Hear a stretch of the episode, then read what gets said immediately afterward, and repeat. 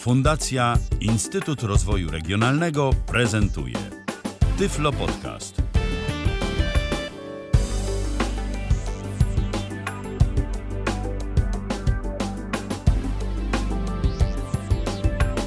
W kalendarzu środa, 17 dzień sierpnia 2022 roku.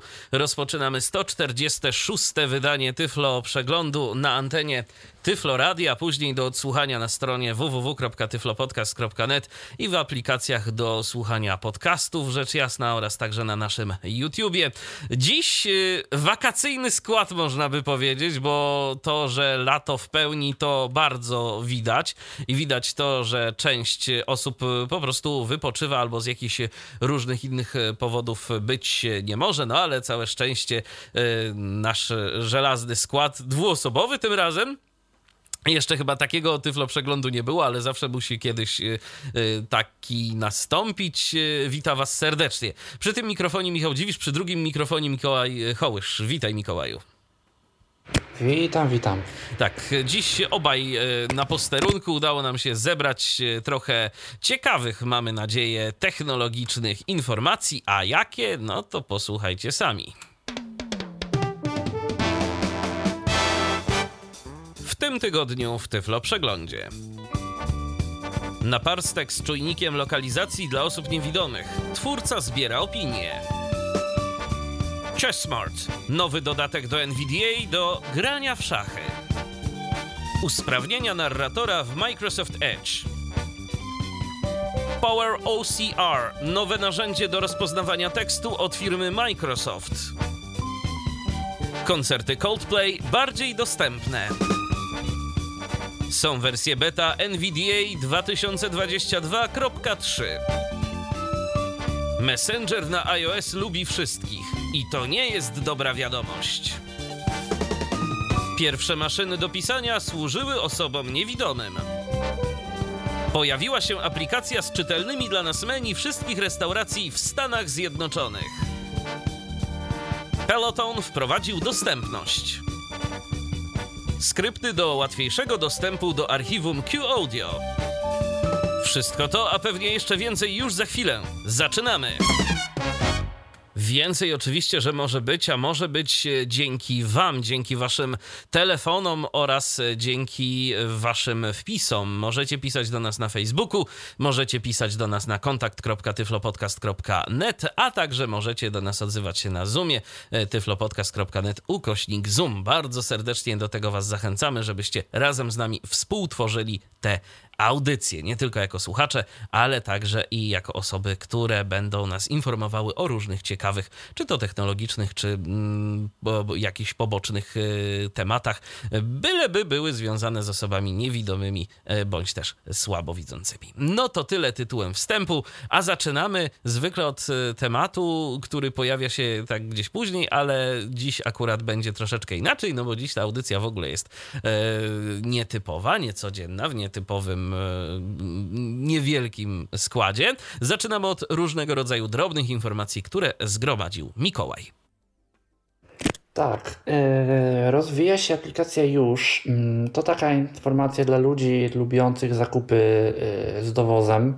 A wiem, że w społeczności osób niewidomych, no z wiadomych względów jest takich osób sporo. Aplikacja działa teraz już w sześciu, chyba tak, sześciu miastach. Poznań, Warszawa, Gdańsk, Piaseczno, Katowice i e, Kraków. Ostatnio się właśnie na terenie Poznania pojawiła. E, nie wiem szczerze mówiąc, jak jest z dostępnością, e, bo ja no, obecnie jestem poza. Ani, ani no, jestem w ogóle poza, poza miastami dużymi, a Wrocław jeszcze na, nawet na tej liście nie jest.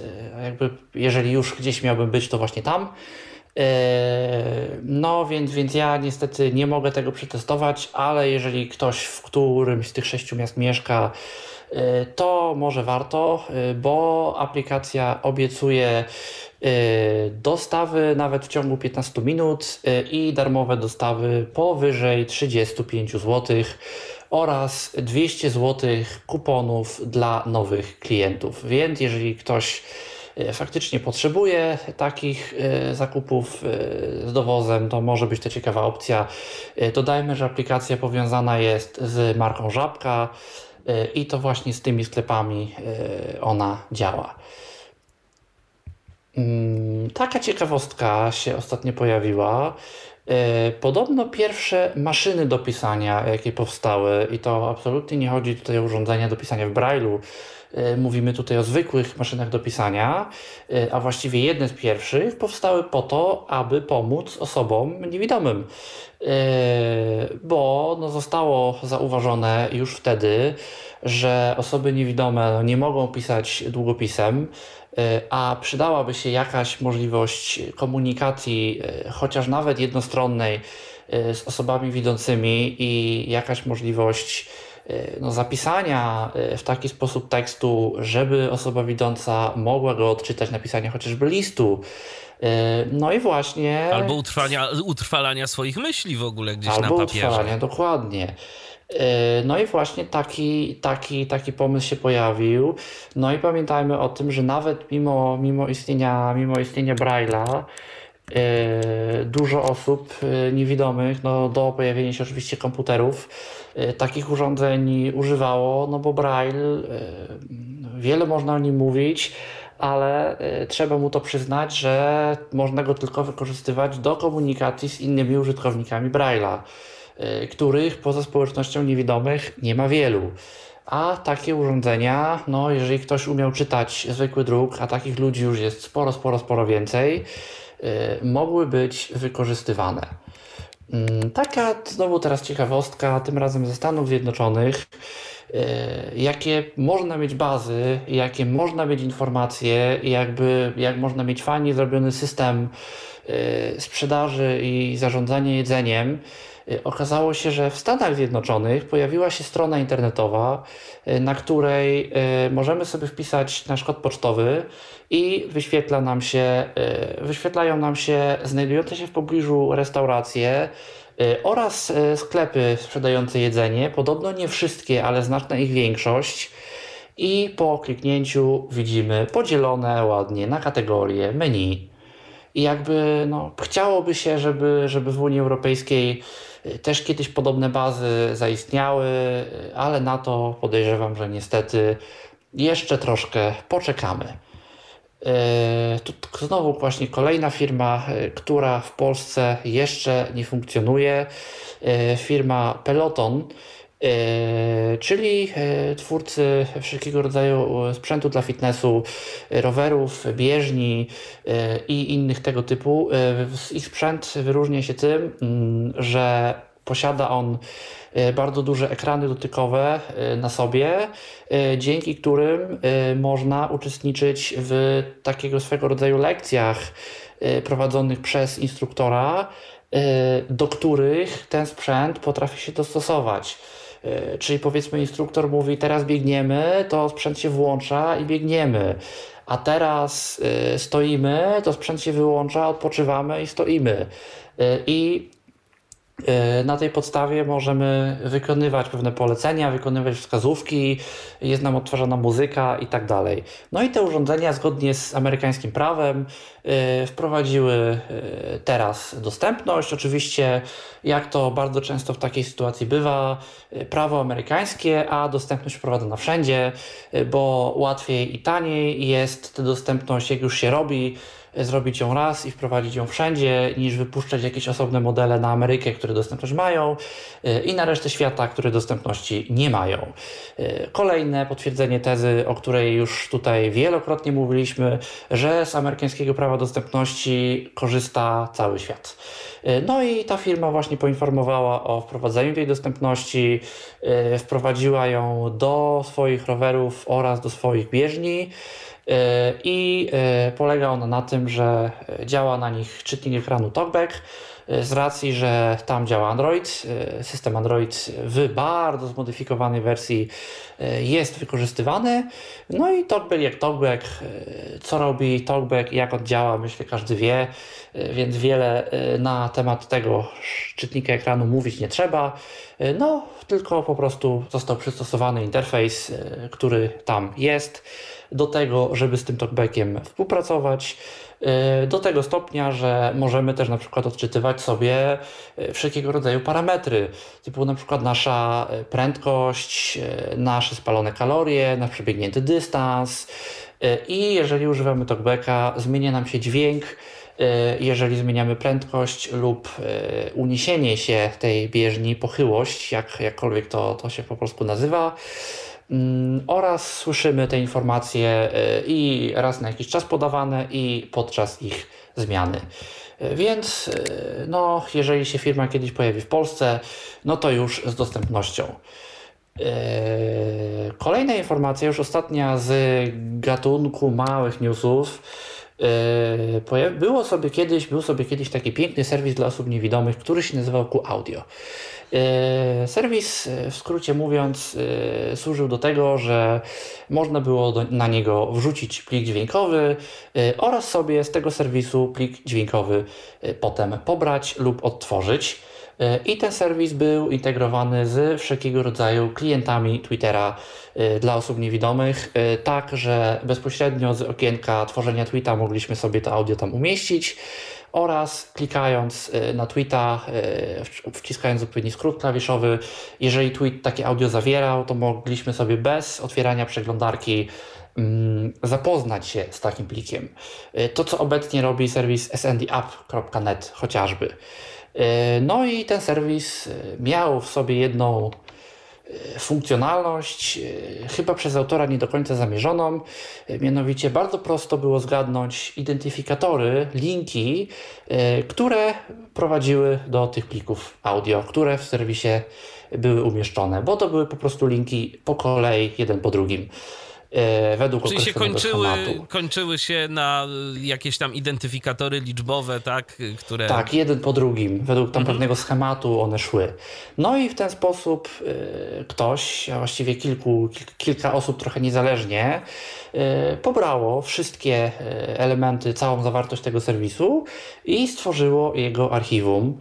Serwis już od roku 2012 właśnie przez to, że ludzie zaczęli masowo całą jego zawartość pobierać E, zakończył działalność, ale archiwum ocalało, archiwum trafiło na serwis archive.org e, i archiwum no, do tej pory było dostępne w bardzo nieprzystępnym formacie. E, to jest tak zwany format work, który wymaga sporej ekspertyzy, żeby móc się z nim zapoznać i wcale nie było to takie proste. E, ja miałem z tym szczerze mówiąc sam osobiście problem. E, no więc odpowiadając e, na tę potrzebę, ja zresztą sam w własnej osobie napisałem kilka skryptów, które pozwalają nam przeglądać sobie to archiwum w jakiś fajny sposób. Co one robią? Pozwalają one nam pobrać to archiwum, wypakować te, te pliki w taki sposób, że y, przeglądając sobie to jakimkolwiek menedżerem plików, y, wszystkie pliki wyświetlają się nam w kolejności chronologicznej, w takiej, jakiej y, umieściliśmy je, w jakiej zostały właściwie umieszczone na tymże, w tymże archiwum, na tymże serwisie. No oraz jakby mimo tego, że, że zachowuje się kolejność, y, to widzimy też nazwy plików oryginalne, takie jakie były w, w tym serwisie, rozszerzenia oryginalne, y, co na przykład, z czym na przykład inne narzędzia miały problem i sobie możemy te y, pliki otworzyć w jakimkolwiek innym odtwarzaczu audio i sobie ich posłuchać jak, jak tylko chcemy. Na razie to, co się pojawiło, to jest wersja mało przyjazna i wersja wymagająca troszkę wiedzy technicznej. E, na razie, żeby do tego archiwum się dostać, e, musimy znać e, troszkę, musimy mieć troszkę obycie z linią poleceń, bo, bo tego wymaga użycie skryptu, ale jesteśmy na dobrej drodze, żeby gdzieś została umieszczona w internecie taka właśnie dostępna, przystępna wersja tego archiwum, dostępna dla ludzi, którzy no nie są jakoś zbytnio obeznani w kwestiach technologicznych, w kwestiach komputerowych i linia poleceń nie jest dla nich jakoś czymś wybitnie prostym i przyjaznym. A myślę, że warto, bo jest to spory kawał historii osób niewidomych. Pamiętajmy też o tym, że dużo osób umieszczało w tym archiwum swoje wiadomości prywatne, kompletnie nie zdając sobie sprawy z tego, że to, co oni tam wrzucają, e, jest publiczne, e, bo no nie, wszyscy, nie wszyscy po prostu o tym wiedzieli, nie wszyscy po prostu byli świadomi tego, że no umieszczenie tego w internecie to jest umieszczenie tego dla wszystkich. E, I ja już dzisiaj na przykład znalazłem, a właściwie kilka dni temu znalazłem plik, który, w którym to jeden z użytkowników tego serwisu do drugiego użytkownika tego serwisu mm, pisze, informuje, właściwie mówi, że no tutaj mi nie przeszła transakcja w internecie i podaje mu dane swojej karty płatniczej.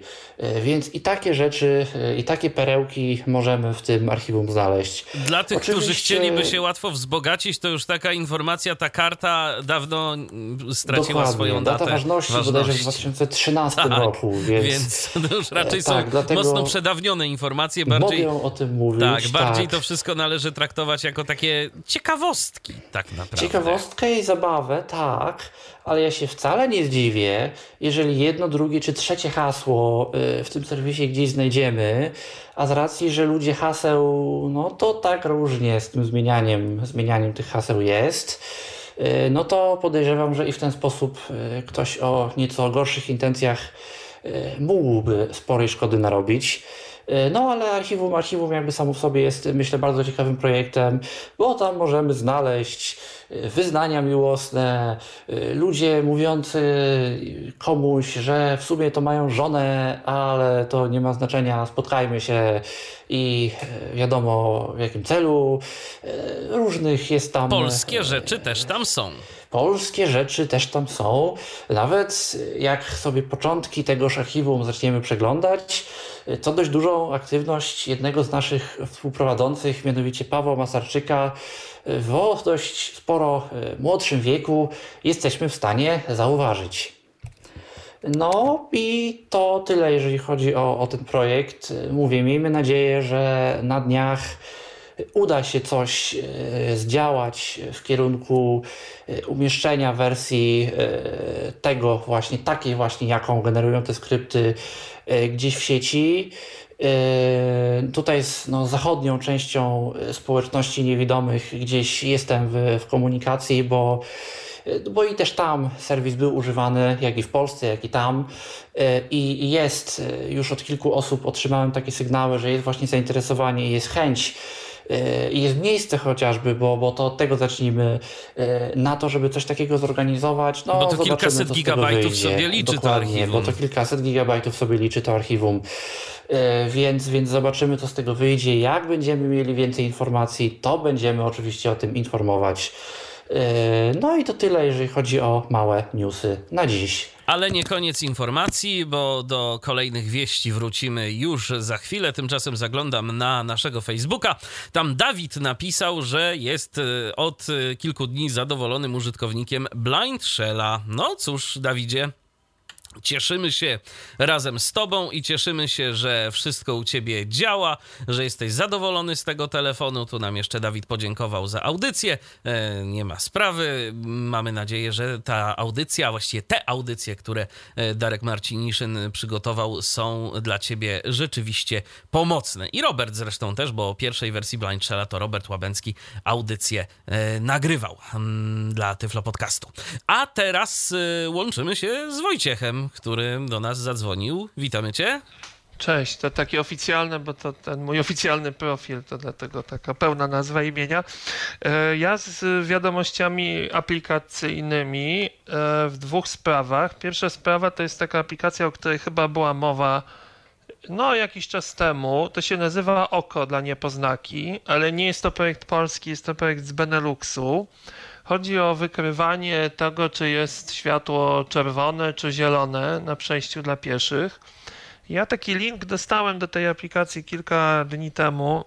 Zainstalowałem ją i muszę powiedzieć Wam, że to działa bardzo dobrze.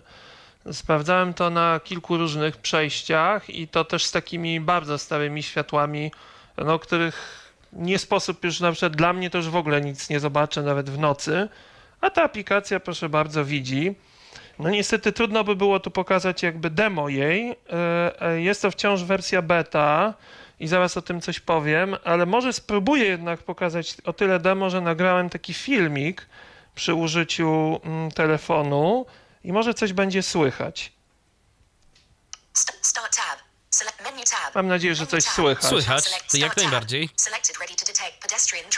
No i teraz właśnie mówi, że jest gotowy do... O, i to jest sygnał światło czerwone i naprawdę muszę wam powiedzieć, że wcale nie trzeba się jakoś napocić, wystarczy, że wejdzie to w jakiś tam kąt kamery i taki sygnał jest. jest. Jest jeszcze do tego haptyka. Teraz odwracam w lewo kamerę, patrzę się nią, znowu wracam, żeby zobaczyć, czy, czy nie wykryje. Innych świateł na skrzyżowaniu nie wykrył. E, no i zaraz będzie światło zielone. Mm, jeszcze za momencik. E, ale działa to naprawdę dobrze, także mamy tutaj bardzo takie słabe skrzyżowanie. Bardzo się ucieszyłem z tego, że to mm, będzie kolejna pomoc, bo to często aż strach się bać przejść przez to skrzyżowanie. Już tylko tak czekam do tego zielonego. O, jest. No jest wyraźna różnica. Właśnie teraz jeszcze troszeczkę obracam kamerą, żeby zobaczyć, czy o, nawet kątem nie trzeba nigdzie tam wyjątkowo do przodu. O, już przeszedłem przez pierwszą część tego skrzyżowania. Teraz tam jest taka bardzo długa wysepka i patrzę, jak mniej więcej jestem w połowie i już widzi, że jest zielone i już jest czerwone na tej na tej kolejnej, mm, na tym kolejnym sygnalizatorze, że może zrobimy tak, bo beta jest taka, że można się nią dzielić przez test flight, więc nie ma sprawy, mogę się tym podzielić, nie wiem, czy na Facebooku mam to opublikować, czy, czy gdzieś do ciebie, Michał, wysłać. Jak Wyślij tam... do mnie proszę link, to mhm. ja go dodam do tych naszych odnośników i opublikuję, żeby nam to nie zginęło w, mhm. po prostu pod audycją, kiedy zostanie umieszczona na stronie. O, oczywiście, Najlepiej tak zrobimy. Oczywiście kilka słów y, ostrzeżenia i bezwzględnych uwag, które każdy musi sobie przyswoić. Aplikacja jest w języku angielskim, tam nie ma zbyt wiele do rozumienia, ale właśnie może jest bardzo dużo i dlatego o tym zawsze warto mówić. Po pierwsze jest to aplikacja w wersji testowej, więc nie jest to aplikacja dostępna przez App Store'a. Mówimy o iPhone'ie oczywiście. Po drugie jest to aplikacja, której autorzy zarzekają się, że jest ona wytrenowana na kraje Beneluxu. Po trzecie, i to jest bardzo ważne, to jest aplikacja, która służy rozpoznawaniu stanu świateł, a nie mówieniu nam, czy jest bezpieczne przechodzenie przez jezdnię. Do tego musimy używać naszego rozumu i naszych innych zmysłów. Aplikacja za to nie weźmie odpowiedzialności żadna, dlatego każdy, kto chce y, tego testować fajnie, ale pamiętajcie o tym, że odpowiedzialność jest w 100% po naszej stronie jako użytkowników y, tejże aplikacji. E, no i trzeba się z tymi warunkami różnymi zapoznać i zaklikać i radzę się dobrze zapoznać z tymi warunkami, no bo to jest kwestia zdrowia, naszego bezpieczeństwa i życia, więc fajne są wszystkie technologiczne nowinki, natomiast przede wszystkim bezpieczeństwo. Zawsze warto poprosić kogoś jeszcze, jeśli jest taka osoba, nie jesteśmy pewni, czy wchodzimy na świetle, na świetle czerwonym czy zielonym, zawsze poprosić, słuchać samochodów, nie wiem, na, e, na przylegającej ulicy, czy, czy jadą tam wzdłuż nas. E, to są zbyt poważne sprawy, żeby zaufać tylko i wyłącznie komputerowi. Z moich doświadczeń wynika, i nie tylko już moich, że to działa całkiem nieźle, więc jest to ciekawe narzędzie pomagające. Co ciekawe jeszcze, i to już ostatnia rzecz, a propos tej aplikacji, autorzy też mówią, że to działa tylko w dzień. Ja w nocy nie testowałem, ale tak, tak, tak jest tam napisane. Ja też, mając troszkę kontaktu gdzieś w międzynarodowej społeczności niewidomych, już dostaję coraz więcej takich informacji z najróżniejszych stron świata, że ludzie zaczynają się tą aplikacją bawić i gdzie by nie testowali, to im się ta aplikacja podoba. No natomiast cały czas powtórzmy to po raz tysięczny. Cały czas jest to wersja beta i, i nawet podejrzewam, że jeżeli przestanie być wersją beta, to i tak y, będziemy tam mieć mnóstwo disclaimerów, zanim jej użyjemy, żeby zachować ostrożność, no bo tak. wiadomo, to jest maszyna, ona ma prawo się pomylić, a poza tym nawet no, mimo tego, że mamy zielone światło, to ludzi nierozumnych y, na drogach nie brakuje i przecież no, niejednokrotnie zdarza się tak, że ktoś to czerwone światło dla samochodów po prostu ignoruje i no i niestety y, zdarzają się tego przykre konsekwencje. Także zawsze trzeba uważać tak czy inaczej. No dobrze, to to jest pierwsza aplikacja, a druga aplikacja już z mojego własnego podwórka, czyli rozpoznawanie dat ważności. No, muszę wam powiedzieć, że yy, jesteśmy w fazie takich pierwszych testów tego rozwiązania już jako aplikacja. I to działa, kurde. To po prostu działa. Ja już kilka produktów tak uratowałem. Gdzieś tam jeszcze przed urlopem takim wyjazdowym e, miałem okazję pierwsze widzieć takie bardzo wczesne wersje i to nam uratowało jakiegoś wegańskiego burgera, który właśnie miał być następnego dnia, miał się już zepsuć, a to niestety się szybko psują takie produkty. I to rzeczywiście spożyliśmy, więc to to uratowało, ale teraz to muszę powiedzieć, że naprawdę wczoraj, dzisiaj tam skanowałem, nie wiem, ze 30 produktów, to może raz zeskanował źle datę. Problem jest cały czas, y, jest kilka jeszcze problemów do rozwiązania, dlatego jeszcze tak szerzej tego nie, nie testujemy, ale ten czas myślę, że nadchodzi szybkimi krokami.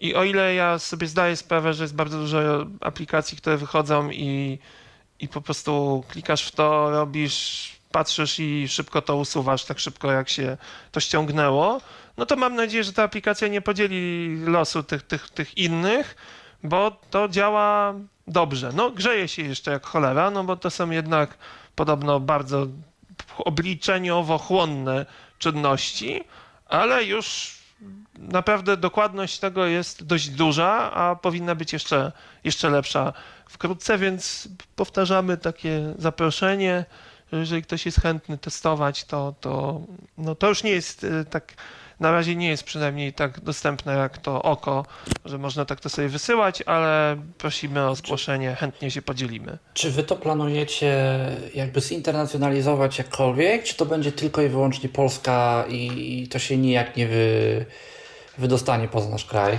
Bardzo chciałbym, żeby się wydostało. Y, jest wersja językowa angielska na pewno. Natomiast wiadomo, że nie chodzi nam o wersję językową, tylko chodzi o to, żeby to rozpoznawało też daty za granicą. No i to trzeba będzie sprawdzić, tak? Być może, że będzie tak samo jak z tymi światłami, że, że po prostu coś jest stworzone na jakiś konkretny obszar, a działa i tak. No ale takiej wiedzy jeszcze nie mamy. Yy, zobaczymy. Z czasem to myślę, że najpierw zróbmy coś, co działa dobrze w Polsce, E, tam już jakieś też są planowane kolejne aktualizacje, dodatkowe funkcje, ale najpierw poradźmy sobie z tym, żeby to jedno działało bardzo dobrze i bardzo sprawnie i żeby nie sprawiało za dużych kłopotów osobie całkowicie niewidomej użytkowanie, a potem będziemy się oczywiście starać, żeby to było przydatne w jak największej e, liczbie krajów nie zamykamy się na Polskę na pewno. No to w takim razie pozostaje życzyć powodzenia, y, no i czekać na jakieś y, informacje na temat tego, kiedy będzie można e, te aplikacje już sobie szerzej czy potestować, czy po prostu zacząć jej używać. Tak, tak, jak na razie to jest oczywiście jakiś tam wstęp, wstępna dopiero wersja. Y, widzieliśmy się z takimi ludźmi, którzy no też się zajmują różnymi sprawami, różnymi badaniami też naukowymi, nie tylko takimi stosowanymi też. No i mówili, że o, że prototyp działający zbudować w 6 miesięcy to, to jest duża sztuka, także fajnie, że to się udało i wygląda na to, że coraz lepiej jest, właściwie z dnia na dzień nawet się, się pojawiają te kolejne e, wersje, także jeszcze raz powtarzam, jeśli ktoś chce, to bardzo chętnie e, się podzielimy taką aplikacją. E, i stopniowo będziemy ją udostępniać coraz szerszej grupie ludzi, no bo to jest też fajne, że w momencie, kiedy robisz coraz więcej tych zdjęć i się zgodzisz na to, żeby te zdjęcia się aktualizowały jakby bazę naszą, no to ta baza jest coraz większa.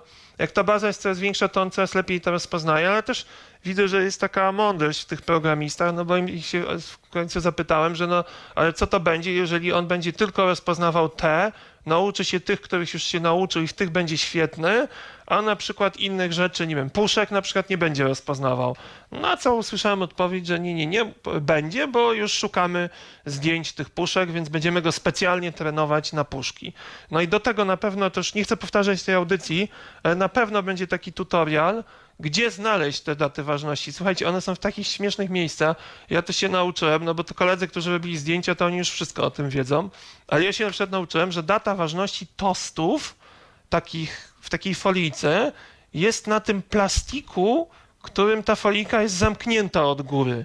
No i tak planujemy, żeby zrobić nawet taką wyszukiwarkę w ogóle tych dat ważności, więc, więc myślę, że to będzie ciekawa sprawa jeszcze. Kilka, nie wiem, tygodni, a już miesięcy to na pewno to będzie oficjalnie dostępne. No to czekamy w takim razie i przypomnij może Wojtku, jak można się do was, e, jak się można z wami skontaktować, żeby dostać dostęp do tej aplikacji.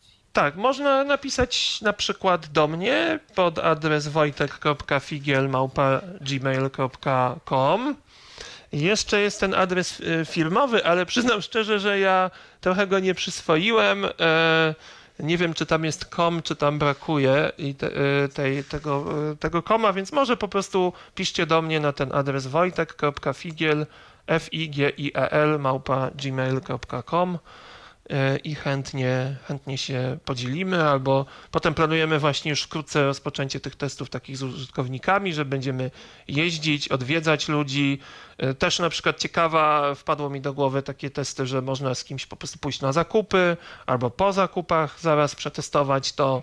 Mm, także myślę, że to będzie po prostu fajnych kilka miesięcy. Szkoda, że jeszcze są inne rzeczy do roboty w życiu.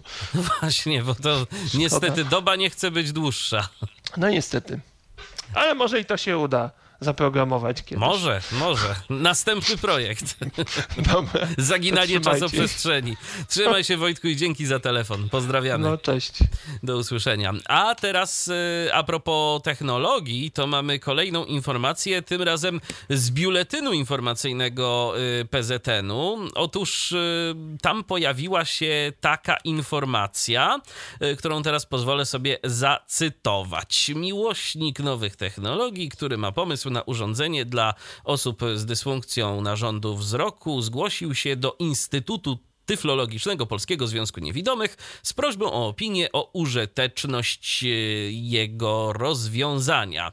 I teraz e, mam tu przed sobą opis tego urządzenia. Na palec wskazujący nakładamy naparstek. Na jego czubku jest zamieszczony czujnik na podczerwień. Po stronie wewnętrznej naparstka znajduje się wibrujący stymulator dotykowy. Informacja dociera w postaci sygnałów dotykowych z różną prędkością i dalej im dalej dalej znajduje się obiekt, e, tym sygnały są wolniejsze, im bliżej e, są szybsze. E, czujnik bada przestrzeń, w kierunku którym zwrócony jest palec. Przyrząd składa się z pokrętła regulującego kąt strumienia podczerwieni. Do naparstka podłączone są urządzenia elektroniczne umieszczone w formie zegarka na nadgarstku. Naparstek ma czułość do 2 metrów, działa na podczerwień i według konstruktora jest precyzyjny. Ma być stosowany wewnątrz pomieszczeń w celu lokalizacji różnych przedmiotów lub osób. Osoby niewidome i słabowidzące, które chcą się podzielić swoim zdaniem o przydatności urządzenia, prosimy o wysyłanie wiadomości na adres e-mail marek.lukaszewicz58 małpa marek.lukaszewicz 58 małpa gmail.com.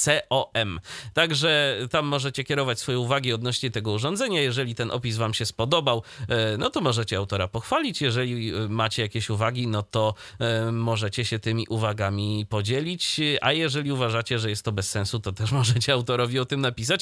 Mnie zastanawia tylko jedno, w jaki sposób to urządzenie będzie wykrywało, i tak naprawdę to by się tutaj przydało. I myślę, że można by się z tym do autora też zwrócić, e, żeby to urządzenie w zależności od na przykład faktury e, danego obiektu, e, z którym ma do czynienia, no bo to, że w ciągu, powiedzmy w odległości dwóch metrów mamy coś przed sobą, to jest niewątpliwie przydatna informacja, ale fajnie by było, no, żebyśmy jeszcze dostawali jakąś taką konkretną informację, na przykład odnośnie faktury albo czegoś, żebyśmy mogli mieć przynajmniej jakieś pojęcie, czym ten obiekt jest. No ale to, to swoją drogą, to taka tylko na marginesie moja refleksja. Być może to już gdzieś tam jest zaimplementowane. NVDA służyć może do różnych rzeczy, do grania w szachy też. Tak, bo się taki dodatek pojawił, który nam to umożliwia. Jest to efekt pracy grupy Blind Pandas, którą możemy już kojarzyć, bo Blind Pandas stoi między innymi za Bookwormem, chociażby za czytnikiem dostępnym darmowym też nawet i otwartym książek elektronicznych dla osób niewidomych. Ja zresztą polecam się Bookwormem zainteresować, bo tak jak ja do tej pory zawsze mówiłem, że jeżeli jesteśmy w jakiejkolwiek instytucji, która ma cokolwiek z edukacją wspólnego i mamy do czynienia z dłuższymi książkami, to bez Kurida nie wyżyjemy i możemy sobie o autorze tegoż programu myśleć to chcemy, ale 30 dolarów wydać trzeba, bo bez tego to naprawdę będzie duży problem. Tak teraz pojawia się ten bookworm i ten bookworm jest z wersji na wersję coraz lepszy i ja bawiąc się nim no jakieś kilka, kilka, tygodni, kilka tygodni temu, no nie jest to to samo, nie jest to Kurit, ale działać to działa i da się jak najbardziej z tego korzystać i jeżeli kogoś nie stać, to, to myślę, że już jak najbardziej jest to w miarę sensowna alternatywa. No i tenże sam team od właśnie Bookworma stworzył dodatek do grania w szachy dla NVDA, który posiada następujące funkcjonalności.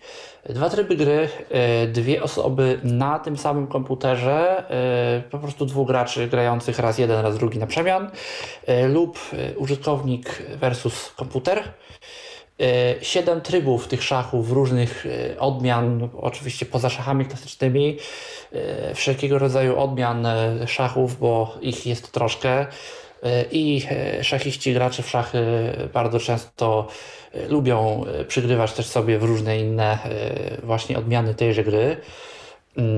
Możliwość zmiany trudności, jeżeli gramy oczywiście z komputerem, tej tak zwanej siły tego silnika, z którym gramy. Możliwość pracy online, ale ta możliwość nie jest domyślnie włączona. Ona jest w tym dodatku, ale jak to twórcy określili ze względu na kwestie techniczne, ona nie jest jeszcze aktywna. Jak będzie nią zainteresowanie, to twórcy no, zmienią, zmienią to. Nie wiem dlaczego, skoro zostało to zaimplementowane, nie jest jeszcze to włączone. Może Czy po prostu błędy? nie działa jeszcze na Dokładnie. tyle stabilnie, żeby można tak. było z tego tak komfortowo korzystać. Tak, i to jeżeli będzie aktywne, będzie korzystać z platformy Lichess, Lichess, jakoś tak, nie wiem jak to się nawet czyta, .org, open source'owej, takiej otwartej, darmowej, dość znanej właśnie w kwestii gry w szachy platformy. To rzeczywiście fajna informacja, bo myślę, że osób niewidomych, które w szachy grają, troszkę jest. Ta gra e, w formie komputerowej była dla nas no, zawsze dostępna. Od, może nie zawsze, ale od dawna, dawna. Jeszcze szachy dla DOSa przecież e, stworzone przez Altix. E, to, to takie chyba pierwsze mówiące szachy, a i takich dostępnych fizycznych odmian tej gry troszeczkę jest, więc rzeczywiście rzeczywiście e, fajnie, że będzie można sobie pograć również i z użyciem NVDA w tę grę. A teraz przechodzimy do Microsoft Edge. E, tutaj e, się pojawiły w kanale deweloperskim usprawnienia Edge'a związane z obsługą tej przeglądarki z narratorem. Wersja deweloperska to jest ta, która pokazuje się co tydzień Co tydzień, jeżeli zainstalujemy sobie tę wersję Edge'a, dostajemy poprawki, dostajemy aktualizację, więc ona jest taka rozwojowa, ale mająca szansę na w miarę stabilne działanie. To jest nadal wersja testowa, ale można próbować jej gdzieś tam używać na co dzień. Ja za chwilę się swoimi refleksjami odnośnie Edge'a podzielę, bo ja akurat korzystam z takiego Windowsa, który Edge'a zainstalowanego domyślnie nie miał, to jest e, Windows LTSC i yy, ja sobie zainstalowałem tego Edge'a, ale zanim o tym, jakie są moje refleksje odnośnie tej przeglądarki, to słówko o tym, co tam nowego dodano.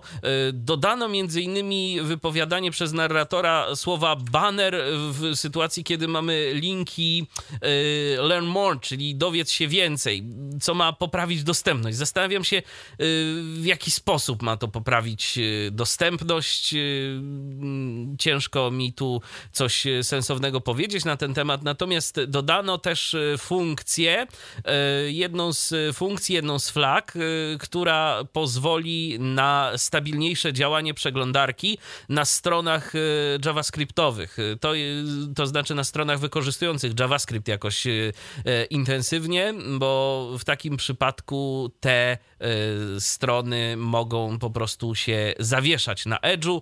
Y, ta y, flaga ma zostać w przyszłości usunięta.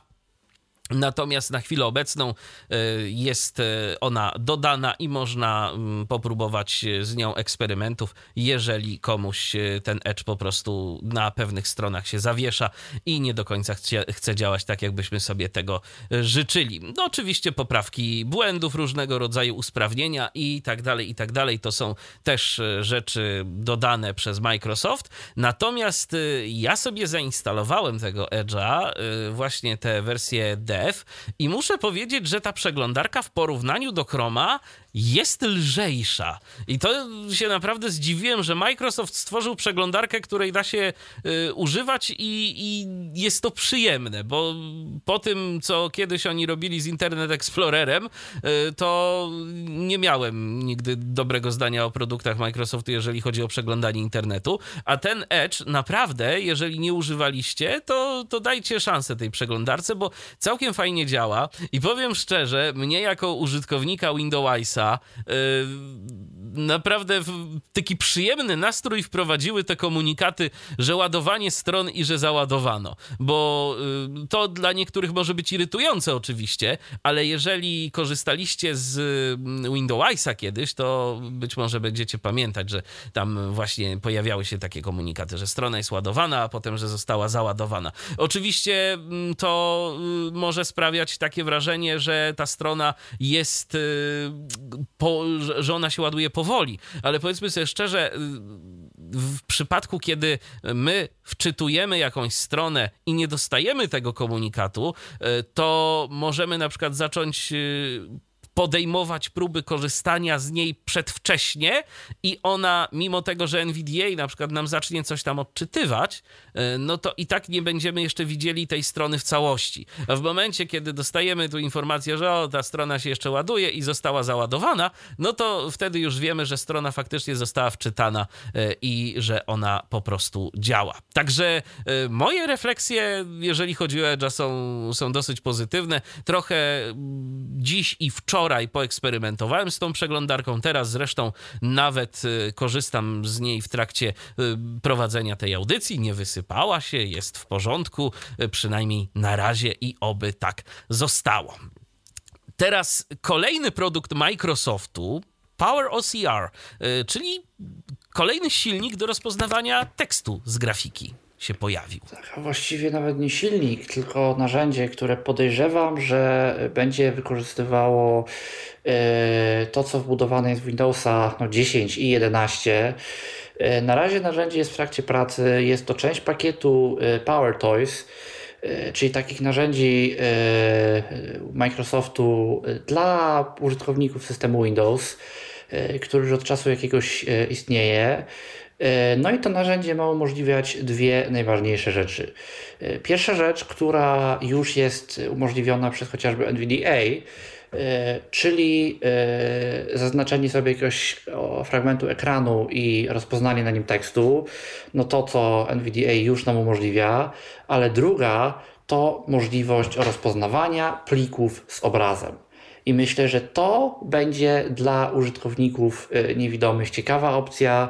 Y, no, nie tylko zresztą użytkowników NVDA, bo różnych czytników ekranu możemy przecież chcieć używać, że będziemy sobie mogli kliknąć menu kontekstowe na pliku z obrazkiem i kliknąć sobie opcję yy, rozpoznaj mi ten plik i dostać po prostu tekst y, ze zdjęcia.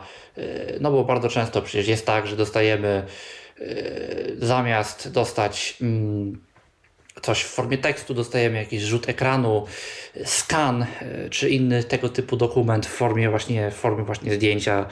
No i musimy sobie go rozpoznać. E, no i e, fajnie, fajnie, że jest coś takiego. Bardzo, bardzo dobrze, że coś takiego się pojawia. No na razie narzędzie jest w dość wczesnym stadium rozwoju, ale narzędzie jest też otwarte, więc jeżeli miałyby się pojawić jakieś problemy z dostępnością, co znając szczerze mówiąc Microsoft raczej tego nie podejrzewam, ale no, no gdyby, no to też można w serwisie GitHub zgłaszać swoje problemy, a nawet je poprawiać, jeżeli ktoś ma oczywiście takie umiejętności, więc jest szansa na to, że te problemy zostaną też szybko poprawione. Swoją drogą to Edge y, i tu warto o tym również wspomnieć, bo zapomniałem, a przypomniało mi się, jak y, zacząłeś mówić o y, tym narzędziu OCR. To Edge również ma taką funkcję jak Chrome, czyli rozpoznawanie obrazków. Oczywiście to rozpoznawanie obrazków też działa tak sobie, natomiast w przypadku podobnym jak rozpoznawanie Google sprawdza się do wykrywania tekstu na grafikach. I y, ja proponuję, jeżeli ktoś ma ochotę, to sobie porównać te silniki Microsoftu i Google'a y, i sprawdzić sobie, co wam działa lepiej. Czy działa wam lepiej y, rozpoznawanie tekstu na grafikach od Google'a, czy od Microsoftu. A co ty sądzisz osobiście? Za mało testowałem, żeby mieć jakieś zdanie na ten temat. Mam takie wrażenie, ale to jest na razie wrażenie nie poparte jakimiś większymi testami, że Microsoft działa lepiej mniej błędów na kilku grafikach, które testowałem. Mniej błędów. Ale, no, ale tutaj też. Tu trzeba należy... by było jednak potestować trochę bardziej, więc y, dlatego zachęcam. Tutaj też należy pamiętać, że jeżeli mamy tę funkcję włączoną, to te dane są wysyłane do odpowiedniej firmy, no, czy to do Microsoftu, czy, czy to do, do Google'a. Tak, oczywiście z tego należy sobie zawsze zdawać sprawę. Zresztą tam nawet się pojawia takie ostrzeżenie, kiedy to włączymy, bez względu na używaną przeglądarkę. Yy, teraz o muzyce. E, Coldplay jest taki zespół, myślę, że dosyć znany i lubiany także w Polsce. I ostatnio pochwalili się tym, e, jakież to usprawnienia e, względem dostępności mają na swoich koncertach. Otóż zadeklarowali, że pojawiają się tam tłumacze na język migowy i osoby głuche, no w tym przypadku to chyba bardziej słabo słyszące, e, mogą też e, otrzymać takie urządzenie jak SAPAK. E, ja sobie zajrzałem na stronę tego sprzętu i to jest coś takiego, co nakładamy na siebie i pozwala to urządzenie nam czuć jakby ten dźwięk. To jest, przypuszczam, jakiś taki kolejny głośnik albo coś podobnego, co możemy nosić na sobie i i dzięki temu ten dźwięk możemy tak jakby całym sobą y, odczuwać. Y, natomiast y, co my tu mamy jeszcze? Dla osób niewidomych Coldplay ma także w swojej ofercie tak zwane touch tours y, przed y, koncertem. Ja się domyślam, że jest to możliwość po prostu zobaczenia tej sceny, zobaczenia jakichś dekoracji, które tam y, są i, i podobnych rzeczy. Jeżeli ktoś miałby na to ochotę i po prostu bliżej się z tym zapoznać, jak to tam wszystko wygląda.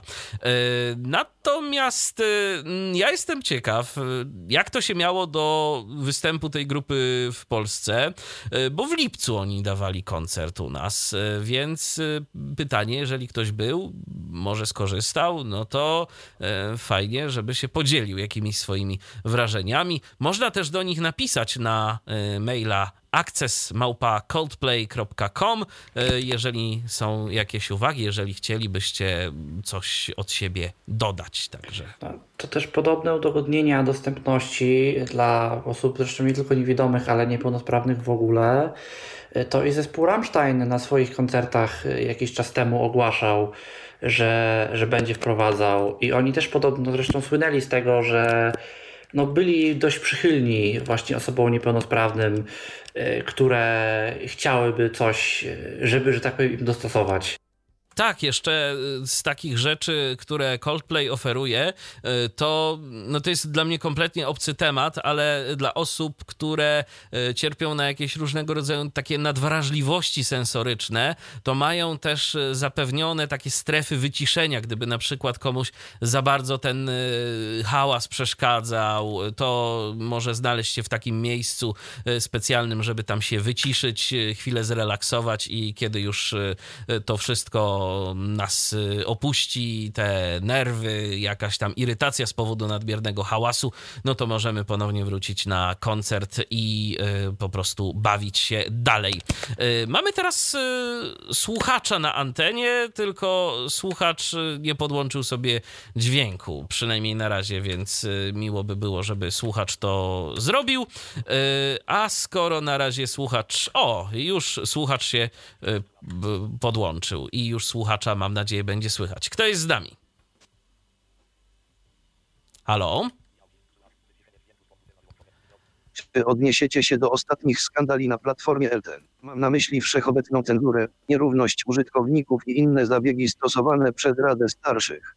Y, miło byłoby, żeby nasz słuchacz. Yy nie używał syntezy, tylko miał na tyle odwagi cywilnej, żeby się, e, że tak powiem, własnym głosem e, gdzieś tutaj e, ujawnić. To jest rzecz jedna. Rzecz druga, ja myślę, że nie ma sensu do tego się odnosić, gdyż jest to tak naprawdę jednostkowy problem i problem w zasadzie kilku osób, które mówiąc szczerze po prostu biją pianę. Y, tyle mojego komentarza w tej sprawie. A teraz przechodzimy dalej. Y, teraz przechodzimy dalej. Mianowicie y, beta wersję NVDA 2022.3. Mm, są już dostępne, można testować. A co nowego, tak. Mikołaju? Wersja właściwie 2023 beta 2 no czyli za miesięcy kilka e, możemy się myślę spodziewać wersji stabilnej, e, a w niej e, twórcy NVDA, NV Access zaczynają w ogóle w swoim informacji od tego, że wiele z tych nowości wprowadzanych właśnie w nowym NVDA zostało stworzonych przez społeczność NVDA, no bo pamiętajmy o tym, że NVDA jest programem otwartym i e, każdy, kto oczywiście ma takie umiejętności, może zaproponować e, swoje zmiany, stworzyć jakieś zmiany w tym kodzie, które NV Access może przyjąć lub nie. Mm, I e, tutaj e, opóźnione opisy znaków oraz e, lepsze wsparcie konsoli w Windowsie, o którym za chwilę troszkę powiemy, to są właśnie te nowości, które zostały w pełni stworzone przez użytkowników ze społeczności NVDA. No i teraz tak, co mamy? Nowe funkcje. W konsoli Windowsa nowej, która będzie się pojawiać w nowszych wersjach Windowsa 11. Ona zastąpi nam ten tak zwany słynny terminal, który znamy z takich narzędzi jak wiesz poleceń, z takich narzędzi jak PowerShell czy wszelkiego rodzaju aplikacji które działają w trybie tekstowym. Dostaliśmy następujące usprawnienia. Sporo poprawiona szybkość działania NVDA oraz stabilność. E, gdy naciśniemy Ctrl F, aby wyszukać coś e, w naszym tekście, e, pozycja tego tak zwanego kursora przeglądu, czyli tego kursora, który tam klawiaturą numeryczną sobie którym się tam klawiaturą numeryczną poruszamy lub insert tam U i O, JKL i tak dalej na układzie laptopa została zostanie przeniesiona do tego znalezionego przez nas elementu przy Ctrl F. Mm, gdy wpisujemy tekst, który nie pojawia się na ekranie, taki jak na przykład hasła, y, to NVDA nie będzie już nam go teraz odczytywał. Y, możemy to zmienić w zaawansowanych ustawieniach NVDA, jeżeli sobie życzymy, żeby nam to odczytywał. Mm, tekst, który wyjechał nam poza ekran, E, będzie dla nas dostępny z NVDA, będziemy mogli się do niego dostać bez konieczności przewijania, tym paskiem przewijania e, naszego okna. To jest bardzo fajna nowość. To dla mnie, który używa e, takich narzędzi dość sporo, ja widzę, że mi coś takiego by sporo na przykład życia ułatwiło i bardzo dobrze, że coś takiego się pojawia. Do tej pory chyba jedynym czytnikiem ekranu, który e, no, wspiera taką, taką funkcjonalność jest yy, ZTSR na, na, na Windowsie. Na żadnej innej platformie, no VoiceOver na Macu, VoiceOver na Macu też, tylko że on ma z kolei inne problemy, ale poza tym to ja nie znam, nie znam czytnika, który, który by to umiał. Jest dostępne, są dostępne, y, jest dostępna większa ilość informacji y, dotycząca formatowania tekstu. Mm, pojawiła się nowa opcja y, odczytywania mowy, odczytywania, przepraszam, znaków z opóźnieniem. O co chodzi? Jeżeli poruszamy się po znakach w tekście, y, to możemy od teraz zrobić coś takiego, że po na przykład sekundzie od usłyszeniu danego znaku y, NVDA będzie nam odczytywał fonetyczną jego reprezentację. Czyli powiedzmy A Agata, B Bartosz, C Cecylia i tak dalej, i tak dalej. I w taki sposób Pomaga nam to zwłaszcza w jakichś miejscach hałaśliwych, y, gdzie może nie do końca słyszymy tę syntezę, odróżnić yy, podobnie brzmiące do siebie litery M od N, P od B, yy, bo nie wiem, Bartosz a Paweł yy, brzmią od siebie zupełnie inaczej i łatwiej jest nam to odróżnić powiedzmy P i B. E, funkcja, którą znamy już z iOS-a, którą znamy już z Maca, e, którą znamy też poniekąd już z NVDA, bo my możemy nacisnąć sobie e, kilka razy któryś tam skrót, już teraz nie pamiętam który, i, i sobie te informacje uzyskać. No teraz, jeżeli będziemy chcieli, taka informacja będzie mogła być nam dostarczana automatycznie. Mm, pojawiła się nowa opcja w ustawieniach Braille'a, E, która decyduje o tym, czy przewijanie w przód i w tył na monitorze brailleowskim powinno przerywać mowę, czy nie. E, zmiany. Zaktualizowano wersję syntezatora mowy eSpeak, a w niej dodano języki białoruski, luksemburski, to Toton Tepek, cokolwiek to jest. Y, w każdym razie dodano te języki. Y, to, że białoruski dopiero teraz został dodany, to mnie szczerze mówiąc trochę dziwi, y, bo tam w Ispiku to już i wysoki waleriański z Gry o Tron chyba i klingoński z, Gwiezdny, z Star Treka, przepraszam. Mam nadzieję, że mi nikt nie zamorduje za tę pomyłkę. Się pojawił, a białoruski, białoruski dopiero teraz. E, no ale w każdym razie dobrze, że jest. Mm, co jeszcze? W Excelu, gdy używamy trybu UI Automation, czyli tego nowego trybu obsługi Office'a szybszego, yy, powodującego mniej problemów z yy, szybkością i responsywnością działania naszego czytnika ekranu, yy, NVDA może teraz ogłaszać scalone komórki gdy ogłaszane są w Excelu, gdy ogłaszana jest informacja, gdy ogłaszana jest w Excelu informacja, że dana komórka ma szczegóły, od teraz NVDA będzie się starał precyzować, o jakie szczegóły chodzi, gdy jest tylko możliwe, e, czyli na przykład e, ma komentarz albo ma formułę zamiast ma szczegóły. mm, rozmiar zainstalowanego programu NVDA będzie teraz widoczny w oknie y, programy i funkcje, jakkolwiek ono się w polskim Windowsie zwie. Y, będzie on tam teraz w każdym razie pokazany. Poprawki błędów. Adobe Acrobat Reader w wersji 64-bitowej nie będzie się wysypywał przy próbie otwarcia dokumentu PDF. Nareszcie. Y, bo ja to już ten problem zauważyłem przez jakiś temu. Miałem akurat y, potrzebę kiedyś y, no, skorzystać z tego programu, bo mi coś tam na Macu nie do końca chciało działać. No, okazało się, że na Macu nie do końca działało, na Windowsie nie działało w ogóle, bo ten właśnie problem nie spotkał. To znaczy, ja miałem problem, ale y, z akrobatem rzeczywiście, ale to miałem problem y, w takim przypadku, kiedy używałem starszej wersji NVDA i nowego, najnowszej wersji akrobata. Y, jak zaktualizowałem sobie NVDA, to ten problem ustąpił i działało już wszystko bez problemu, ale rzeczywiście z pewnych powodów przez chwilę nie aktualizowałem NVDA i problem faktycznie miałem.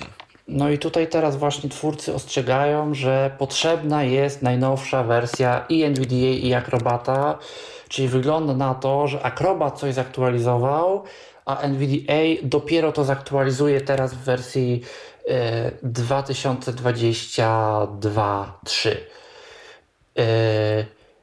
o rozmiary czcionek będzie teraz można tłumaczyć na inne języki, czyli nie będą nam się pokazywały teraz angielskie komunikaty, tylko komunikaty w naszym języku. Mm.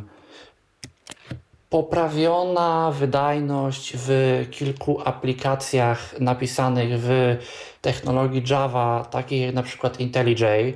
To narzędzie dla programistów, ale dobrze, że i w tej branży NVDA coś działa. E, poprawiono e, wybieranie, dostępność wybierania komórek w arkuszu kalkulacyjnym LibreOffice Calc. Mm, gdy NVDA oraz Microsoft Edge działają pod innymi kontami użytkowników, e, Microsoft Edge nie ma już problemu, że był kompletnie i całkowicie dla nas niedostępny.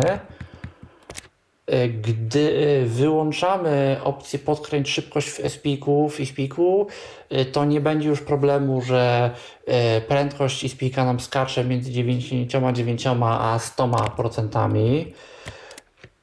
Poprawiono błąd, który pozwalał nam otwarcie dwóch okien zdarzeń wejścia. I to tyle, jeżeli chodzi o zmiany dotyczące użytkowników. Y, mamy jeszcze oczywiście zmiany dotyczące deweloperów, ale tutaj no, wychodzimy z założenia, że użytkownicy, których te zmiany dotyczą, będą też na tyle znali język angielski, że dotrą sobie do odpowiedniego materiału w, na stronie NV Access i sobie doczytają to, co ich interesuje. No, myślę, że ciekawa, ciekawa wersja od po raz pierwszy od jakiegoś dłuższego czasu to jest wersja, gdzie ja widzę nowości, które mi się faktycznie podobają i które ja uważam, że są naprawdę przydatne. No chociażby ten akrobat nieszczęsny, to, to bardzo by się przydało, żeby to, żeby to faktycznie poprawić. Y, no i te opisy znaków, no to też jest funkcja, którą gdzieś tam znamy z innych screen. Myślę, że dobrze, że, że NVIDIA coś takiego dostaje. Zdecydowanie tak. No i pozostaje tylko mieć nadzieję, że z kolejną aktualizacją NVDA nie ucierpią dodatki, z których e, korzystamy, bo to. No nie, nie, nie, nie. Ta aktualizacja nie ma wpływu, to też NV Access zaznacza. E, tylko ta aktualizacja kropka jeden. jeden. Tak. Mhm. Zawsze te pierwsze e, według danego roku 2020 tam 2021, 2021, 1, 2022, 1 i tak dalej. No w przyszłym roku 2023, 1 najprawdopodobniej. Wtedy tak będzie roku... się czego obawiać. Dokładnie, wtedy będzie się czego, czego obawiać. Ale miejmy nadzieję, że społeczność stanie na wysokości zadania i te e, dodatki e, w miarę szybko zaktualizuje. A teraz kolejna informacja, i to jest ostatnia informacja na naszej liście, przynajmniej z tego co widzę. E, Messenger na iOS-a. Messenger na iOS-a lubi wszystkich. I no by się wydawało, że to dobra wiadomość, ale nie. Otóż nie. Kolejny problem jest z tą aplikacją, taki Może nie jakiś bardzo dramatyczny, aczkolwiek irytujący. Od pewnego czasu się pojawiła aktualizacja Messengera i teraz na zakładce czaty, y, gdzie mamy mm, ostatnie rozmowy z naszymi kontaktami, to każdą tę rozmowę Messenger oznajmia jako ulubione i kiedy sobie przechodzimy, to dostajemy informacje ulubione, ulubione, ulubione, ulubione. Może irytować? No myślę, że tak. Y, ja się naprawdę zdziwiłem. Myślałem, że to w ogóle jest jakaś nowa funkcja Messengera, y, bo szczerze powiedziawszy, to ja nigdy nie widziałem, y, ale może czegoś niezbyt uważnie szukałem i nie wiem o czymś, ale tak naprawdę to nigdy nie widziałem w ogóle takiej opcji, żeby jakiś czat można było na Messengerze oznaczyć jako ulubiony szczerze powiem. Nie miałem takiej nigdy potrzeby, ale też yy, i takiego czegoś nigdy nie widziałem. Być może zatem ta irytująca e, w tym momencie przypadłość Messengera jest zapowiedzią jakiejś nowej funkcji, którą za jakiś czas dostaniemy, a z racji tego, że dostępność została już tam jakoś wdrożona, no tylko tak trochę kulawo, bo teraz wszystko oznajmia jako ulubione, e, no to po prostu dlatego my już o tym wiemy, a wszyscy użytkownicy, no to się dopiero za jakiś czas dowiedzą, że sobie na przykład można jakieś czaty oznaczać jako ulubione, czyli ja się domyślam, że że działać by to miało tak, że one będą przypięte na górze listy naszych konwersacji. Jeżeli mm, na przykład z kimś e, rozmawiamy, może nie na zbyt często, ale chcemy mieć dostęp do tej konwersacji, no to będziemy sobie mogli taki czat przypiąć i będzie to w ten sposób działało ale na razie y, no to jest taki problem, że po prostu wszystkich jak leci Messenger oznacza jako ulubionych. Ja na przykład na Telegramie tak, e, takiej funkcji używam, no bo z racji, że tam się korzysta i z grup, i z kanałów, no to jak kilka godzin aplikacji nie używam, no to mi się okazuje, że pięć powiedzmy naj e, konwersacji na górze to jest jedna czy druga grupa, e, bo na niej się dużo dzieje. No a po prostu dla mnie najważniejszą konwersację, która zawsze dla mnie tam musi być i osobę, to sobie po prostu przypiąłem na górze i jakby potem jest w sobie Telegram w dużej części, więc zawsze, zawsze po prostu mam, mam do tego łatwy dostęp. To też WhatsApp zdaje się ma taką funkcję, że można sobie te czaty tak, przypinać. Tak, też zresztą z niej korzystam. A Messenger być może po prostu tej funkcji doczeka się w niedalekiej przyszłości, a jeżeli ja coś przeoczyłem, to po prostu dajcie znać. Yy, możecie to uczynić chociażby w komentarzach pod audycją, bo na żywo to się raczej już z nami nie skontaktujecie, bo to była ostatnia informacja, chyba że Mikołaju jeszcze tobie wpadła jakaś informacja tak dosłownie na ostatnią chwilę. Nie, ja nic nie mam. Okej, okay, no to w takim razie ja również nic nie mam. Pozostaje zatem podziękować tym wszystkim, którzy nas słuchali e, i za to, że byliście razem z nami w 146. Tyflo Przeglądzie. Kolejny Tyflo Przegląd za tydzień, a na dziś dziękujemy za uwagę. Mówiący te słowa Michał Dziwisz i współprowadzący Mikołaj Hołysz. Do usłyszenia. Był to Tyflo Podcast. Pierwszy polski podcast dla niewidomych i słabowidzących. Program współfinansowany ze środków Państwowego Funduszu Rehabilitacji Osób Niepełnosprawnych.